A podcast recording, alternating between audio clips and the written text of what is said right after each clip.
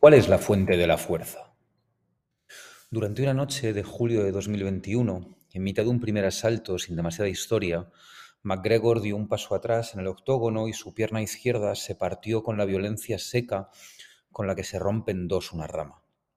Fue un chasquido, fue un derrumbe. Duele ver la secuencia y en cambio mi primera reflexión fue que volvería a meterse en la jaula, que su carrera no acabaría así. MacGregor es la cosecha de su obsesión, es un vendaval infinito, no va a parar por romperse en dos. Obviamente me he visto el documental de Netflix sobre el peleador y en algún momento del primero o del segundo capítulo se ve una pizarra en la que solo hay escrita una pregunta. Pone algo así como ¿cuál es el origen de la fuerza?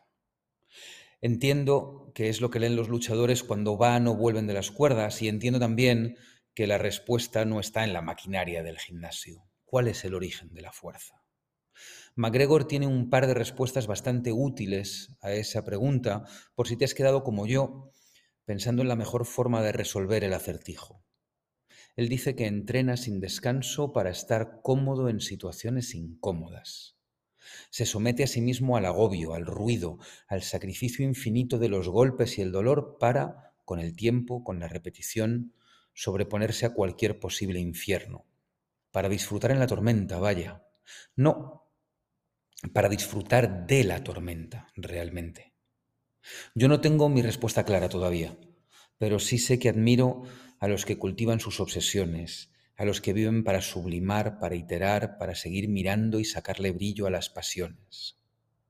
Los primeros sinónimos que se te ocurren a ti o que se me ocurren a mí para obsesión son poco amables con el término y me parece injusto. Alguien con una obsesión es también alguien devoto de lo que adora. Y eso ha de ser un motor poderoso de luz también.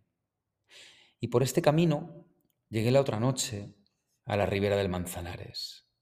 Creo que la mirada incansable y el esfuerzo sin atajos son también los argumentos de la fuerza de Osa, Jorge, Sara y un equipo que es a la vez un coro y un escuadrón abren cada día la casa, la cima profunda en la que se está dando forma a la gastronomía actual. La fundación de su propuesta es ser inagotables, es insistir cuando todo es impecable, es seguir avanzando, es aspirar a ser infinitos. Tengo, te decía, una admiración infinita por los que alimentan con fuego sus obsesiones. Y no creo que haya épica en este compromiso. Para este escuadrón de la cocina, esta forma de afrontar cada día es en el fondo un martes cualquiera. Por eso funciona, porque es lo que son. Quizá la fuente de la fuerza al final es eso, entregarse a las obsesiones para ser cada día un poco mejores.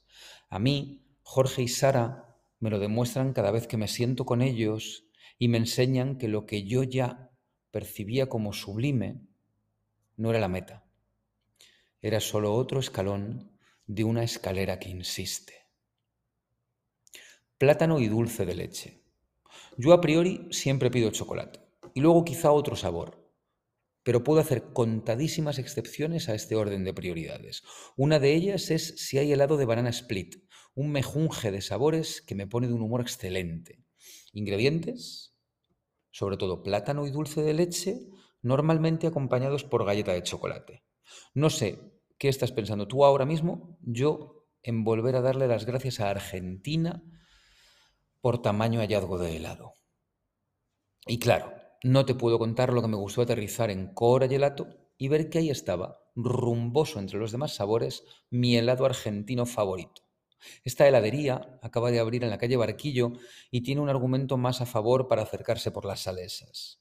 Lo otro que les sale bien es el café y se lo traen de puchero. Y ya sabes cómo somos aquí, aplaudimos siempre el café con criterio y somos muy entusiastas de probar helados nuevos. Cora Gelato. Está Madrid preparándose con entusiasmo para el verano que se asoma.